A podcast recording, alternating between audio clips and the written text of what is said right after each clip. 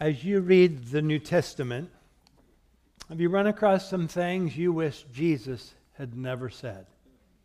You know, it would be so much easier if there weren't some of these things in the scriptures.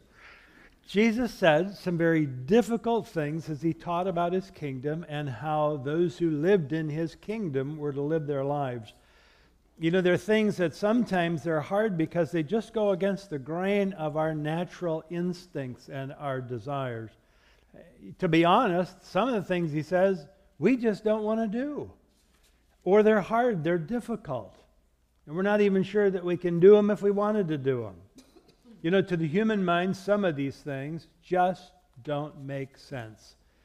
And so I think Christians often cruise by or just fly over them without wrestling about their meaning and implications. We're going to tackle five such statements beginning today with Jesus teaching that we are to love our enemies. Again, we'll have time at the end for uh, comments and questions and clarifications, and every once in a while you'll see a slide pop up with Pastor Chris's contact information. That's for your use today. Not this week if you don't like something about him, but today if you've got some comments here. Love your enemies. Why would Jesus say that? What, what, what, did he really mean? What, what lies behind the statement that he said? There's actually parallel passages in the Gospels of Matthew and Luke. So if you have a Bible, if you want to turn to Matthew's Gospel, chapter 5, if you want to grab a Bible in front of you, page, uh, page 1030. Matthew chapter 5. I'm going to start reading in that chapter at verse 43. You just follow along. Jesus said, You have heard that it was said, You shall love your neighbor and hate your enemy. But I say to you, love your enemies and pray for those who persecute you, so that you may be sons of your Father who is in heaven. For he makes his sun rise on the evil and on the good, and sends rain on the just and on the unjust. For if you love those who love you, what reward do you have? Do not even the tax collectors do the same? And if you greet only your brothers, what more are you doing than others? Do not even the Gentiles do the same? You therefore must be perfect as your heavenly Father is perfect. And then go two books over to the Gospel of Luke, and Luke chapter 6. Luke chapter 6. I'm going to start reading at verse 27. Jesus said, But I say to you who hear, love your enemies, do good to those who hate you, bless those who curse you, pray for those who abuse you. To one who strikes you on the cheek, offer the other also, and from the one who takes away your cloak, do not withhold your tunic either. Give to everyone who begs from you, and from one who takes away your goods, do not demand them back. And as you wish that others would do to you, so you should do to them. If you love those who love you, what benefit is that to you? For even sinners love those who love them. And if you do good to those who do good to you, what benefit is that to you? For even sinners do the same. And if you lend to those from whom you expect to receive, what credit is that to you? Even sinners lend to sinners to get back the same amount. But love your enemies and do good and lend, expecting nothing in return, and your reward will be great, and you will be sons of the Most High. For he is kind to the ungrateful and the evil. Be merciful, even as your Father is merciful. Now, the first thing we have to note is that this teaching is intended for interpersonal relations, not international relations. These are not guidelines for conducting foreign policy. We have to be very careful when we take Jesus' teaching on how we're to relate to other individuals and then apply them indiscriminately to other situations for which they're not intended. Again, Jesus is teaching kingdom principles for those that were living under his rule, under his reign. They happen in the context of what we call the Sermon on the Mount. In Jesus' day, there was a common saying hate those who hate you. Now, that might have developed out of an Old, passage, Old Testament passage uh, of, for example, Psalm 139, where King David says, Do I not hate those who hate you, O Lord? And do I not loathe those who rise up against you? I hate them with complete hatred. I count them my enemies. Some people just feel justified hating their enemies. And when they do that, in their minds, it shows that they believe in right and wrong. And they refuse to tolerate those who do evil. And there's a sense in which that seems like the right thing to do. There's an element that seems respectable, it, it seems honorable. And this was the mindset of some of the folks in Jesus' day love your neighbor, but hate your enemy. And when you do that, they reasoned you honor God. But see, what they're doing is they're adding to God's word. They're perverting what he had to say. Nowhere in the Old Testament does it say that you are to hate your enemy. And that, in fact, God gave this command to his people in Leviticus 19 You shall love your neighbor as yourself. I am the Lord. Remember, this is one of two commandments that Jesus said were the greatest. One day, a lawyer tested Jesus by asking which of all the commandments were the greatest. You know what? He didn't really want to know the answer to that. What he was trying to do is trying to pit one proponent of Scripture against another proponent of the Scripture. But Jesus answered and he said this You shall love the Lord your God with all your heart, with all your soul, with all your mind. This is the great and first commandment. And the second is like it you shall love your neighbor as yourself. On these two commandments depend the, the law and the prophets. And there's a word picture here in the language of the New Testament. It's, it's, it's, like driving two spikes into the wall and draping the law and the prophets over them. They all hang upon these two things love God and love others. And to those who would say, hate your enemy, Jesus says, hold on a minute. You need to love your enemy. So Who's my enemy? I, I suppose we would include on our list those who oppose us. Uh, it, it might include those who are different from us, those who don't like us or are antagonistic toward us, those who wish us ill. You know, maybe your list is more extensive than that. There may be names and faces coming to mind when we talk about enemies here. Uh, dictionary.com defines enemy in this way a person who feels hatred for, fosters harmful designs against, or engages in antagonistic activities against another, an adversary, an opponent. I think we tend to use the term quite broadly. Uh, you know, it isn't just the person that we perceive who intends to do us harm. It's been used of anyone who holds a different view from the one that we hold. There's a lot of talk today in the body politic that identifies others as political enemies. And unfortunately, we've seen a fair degree of hatred across the political spectrum, across both aisles. But Jesus says we're to love our enemy. What does that mean? Let's start with this thought love is not primarily a feeling, it is an action. And so in the Luke passage, Jesus says, Do good, bless, pray for. In Matthew, it's love them, pray for them, greet them. You see, the kind of love that Jesus is talking about is what we identify as agape love, the kind of love that God loves with. New Testament scholar William Barclay explains agape love this way if we regard a person with agape love, it means that no matter what that person does to us, no matter how he treats us, no matter if he insults us or injures us or grieves us, we will never allow any bitterness against him to invade our hearts. But we'll regard him with that unconquerable benevolence and goodwill which will seek nothing but his highest good. Love means that I act toward that other person, even my enemy, in a loving way, with actions that seek the best for that person. Now, this is important. It doesn't mean that I abandon the truth or that I in any way condone their attitudes or actions. It does mean that I don't retaliate. I don't seek revenge or seek to damage or to destroy them. It means that I reject the old adage don't get mad, get even.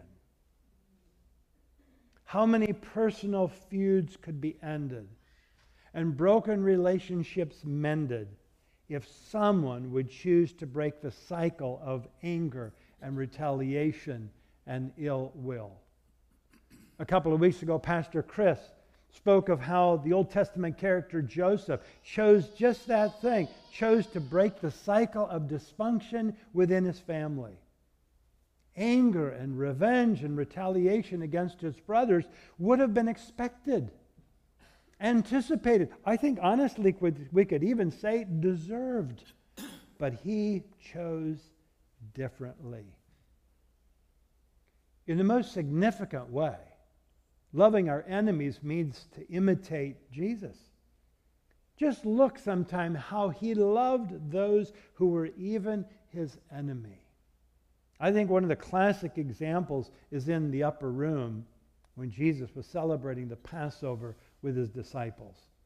Even here, knowing that he was about to be betrayed, he reached out to his betrayer, Judas. When you read the account of the Last Supper in John's Gospel, it seems clear that Judas was in a position in which Jesus could speak to him privately without all the other guys listening in. In that day and in that culture, men reclined around low tables. You know, forget the famous Da Vinci painting of the Last Supper. You know, the one where someone shouted, Hey, everybody get on this side of the table for the picture. That, that's not what they did. They most likely reclined at tables that were in a horseshoe as they sort of laid down a little bit on the table and the person next to them. Back to Judas. For Judas to be reclining, so Jesus might have a private word with him, there's only one place where he could have been sitting, and that would be to Jesus' left.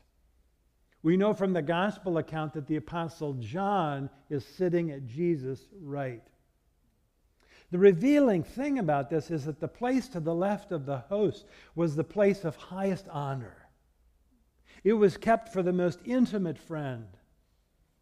And when the meal began, Jesus must have said to Judas, Judas, come and sit beside me here tonight. I want to talk specially with you. More than that, for the host to offer the guest a special tidbit, a special morsel from the dish, was again a sign of special relationship. In the Old Testament book of Ruth, we read that when Boaz wanted to show how much he honored Ruth, he invited her to come and to dip her morsel into the wine. So when Jesus hands this morsel to Judas, again, it's a mark of special friendship, affection. And again and again, to the very end, Jesus is reaching out to Judas, loving Judas, wooing him as a friend, even though he would end up being an enemy.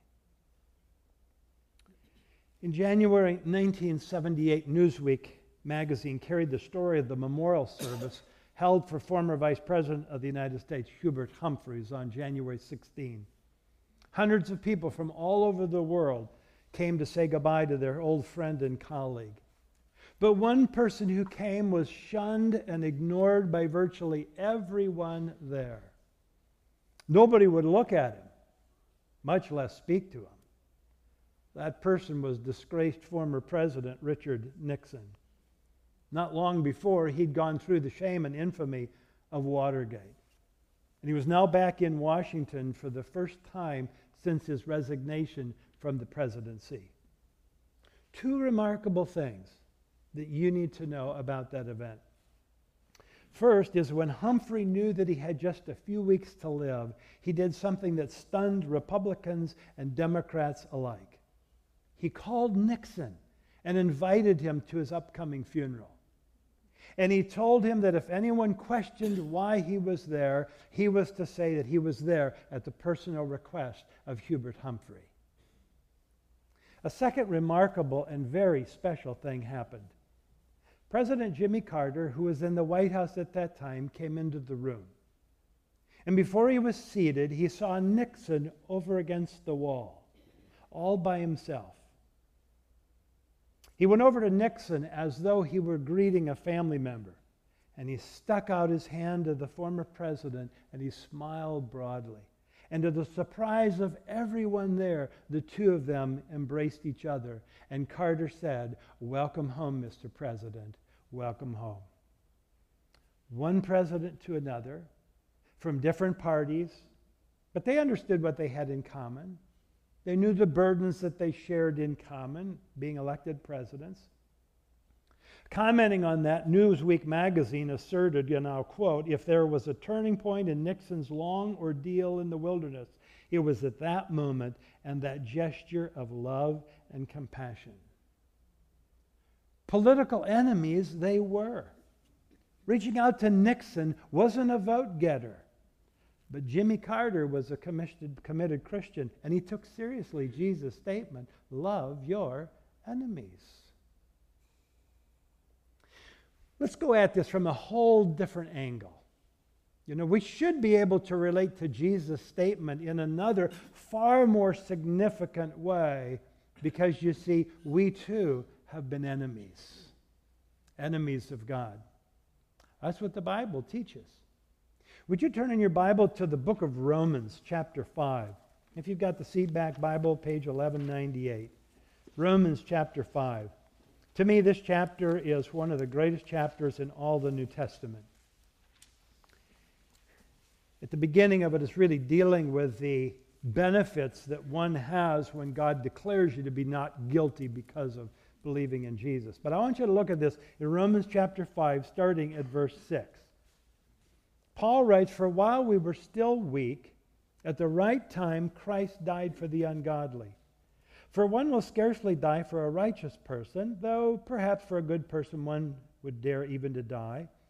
But God shows his love for us in that while we were still sinners, Christ died for us. Since therefore we've now been justified by his blood, how much more shall we be saved by him from the wrath of God? For if while we were enemies, we were reconciled to God by the death of his Son, much more now that we are reconciled, shall we be saved by his life. In the book of Ephesians, Paul writes that at that time, when we were enemies of God, we were objects of God's wrath. And yet, God loved us. He loved us so much that he acted towards us in a loving way by sending his son to die for us. So you see, to love your enemy is to act the way God acts. He loved us even when we were his enemy. It doesn't mean that he excused our sin. It doesn't mean that his wrath didn't rest upon us, but it means that he acted in our best interests, providing a way of salvation. So there are some implications. Go keep going in Romans to chapter 12.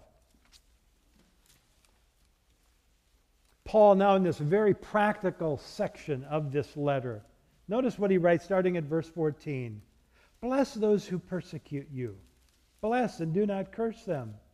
Rejoice with those who rejoice, weep with those who weep. Live in harmony with one another. Do not be haughty, but associate with the lowly. Never be wise in your own sight. Repay no one evil for evil, but give thought to do what is honorable in the sight of all. If possible, so far as it depends on you, live peaceably with one another. Beloved, never avenge yourselves, but leave it to the wrath of God. For it is written, Vengeance is mine, I will repay, says the Lord. To the contrary, if your enemy is hungry, feed him.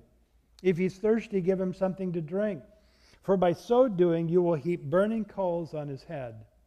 Do not be overcome by evil, but overcome evil with good. If we respond in kind to our enemy, we become just like them. God says vengeance belongs to him. Listen, we can never do to our enemies what God will eventually do to them apart from their repentance. I always remember Bill Bright, founder of Cru. uh, I remember when opponents were just criticizing him mercilessly, his response was, God will do worse things to them than I could ever do. And he just entrusted himself into God who ultimately vindicates right and justice. See, another danger that we face in this matter is that we allow bitterness to settle into our hearts. The way to guard against that is to be quick to forgive. In Ephesians 4:32, Paul says we're to forgive others as God in Christ has forgiven us. That's the model. Think about Jesus on the cross. Father, forgive them, for they know not what they do. Now, we've talked a lot about forgiveness. Remember, forgiveness means to release a debt. Dwight Carlson, in his book Overcoming Hurts and Anger, writes Forgiveness means we actively choose to give up our grudge despite the severity of the injustice done to us. I can only forgive my enemy if I choose to love him or her with Christ's love. Someone once wrote, We pardon to the degree that we love. And it comes down to a choice. Corrie ten Boom, some of you have read some of her writings, I'm sure, uh, along with her sister Betsy and other family members, helped many Jews escape the Holocaust by hiding them in their home. They were caught. Corrie and Betsy were sent eventually to the Ravensbrück concentration camp. Betsy died on December 16, 1944. Fifteen days later, Corrie was released. Afterwards, she was told that her release was due to a clerical error, and that a week later, all of the women in her age group were sent to the gas chambers. Listen to this experience of hers that she writes after the war. It was in a church in Munich that I saw a balding, heavy-set man in a gray overcoat, a brown felt hat clutched between his hands People were filing out of the basement room where I'd just spoken, moving along the rows of wooden chairs to the door at the rear. It was 1947, and I'd come from Holland to defeated Germany with the message that God forgives. It was the truth they needed most to hear in that bitter, bombed out land. The solemn faces stared back at me, not quite daring to believe. There were never questions after a talk in Germany in 1947. People stood in silence, in silence collected their wraps, in silence left the room. And that's when I saw him, working his way forward against the other. One moment I saw the overcoat and the brown hat. The next, a blue uniform and a visored cap with its skull and crossbones.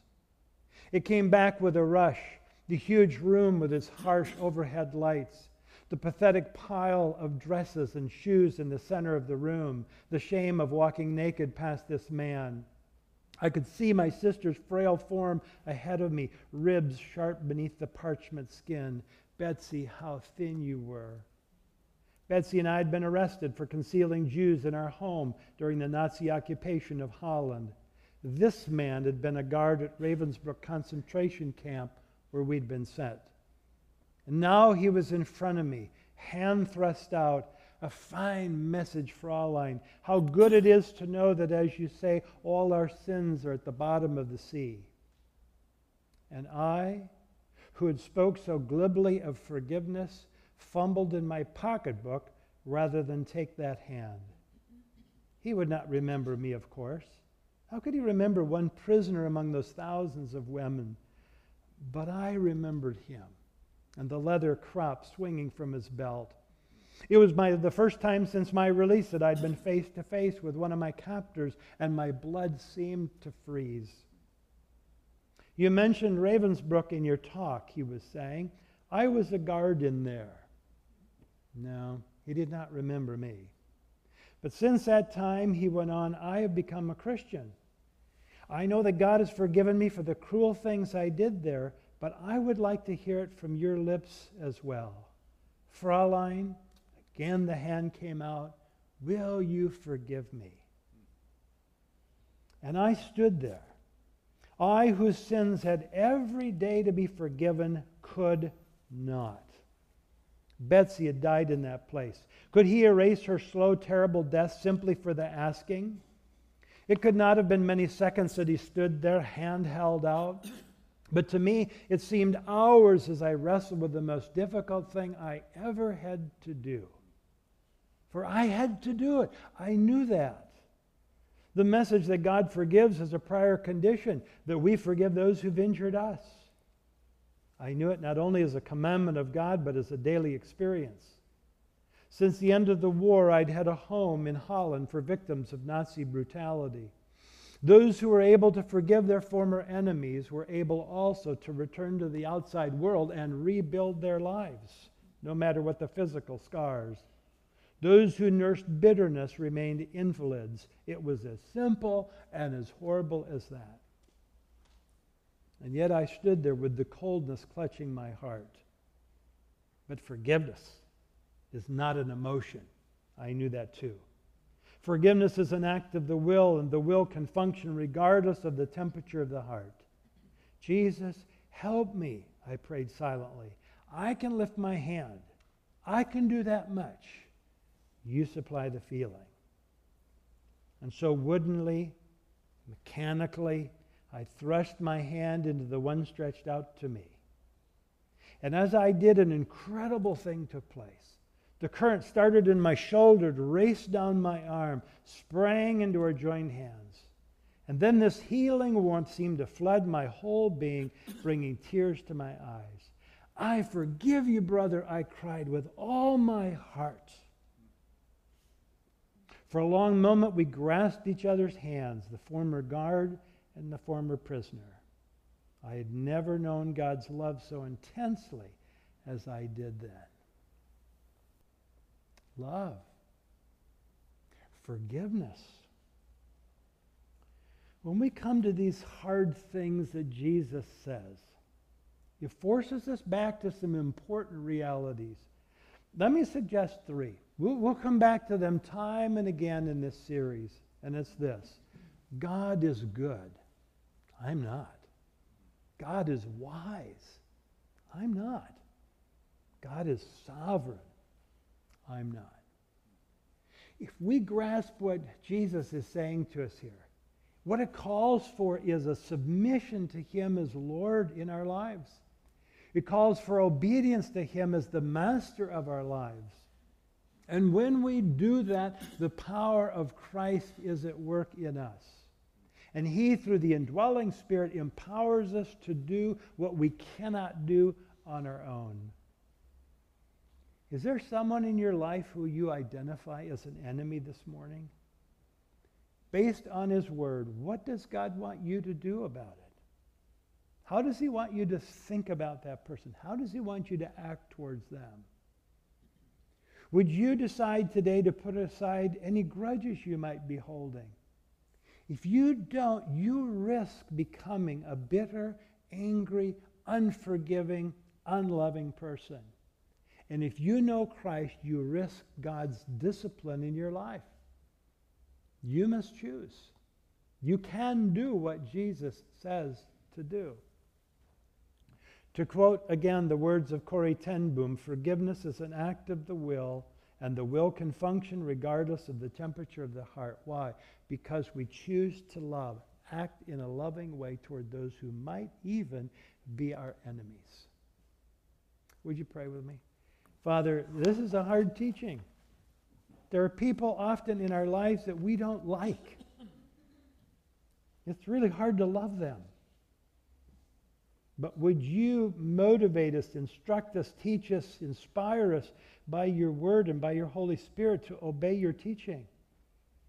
That we would choose to act in a loving way toward our enemies. Because you see, even if we disagree with them, and we know that we're right, the best thing we can do is to love them toward that rightness. Would you empower us, Lord, to live according to your word, the way that you want us to live? In Jesus' name I pray. Amen.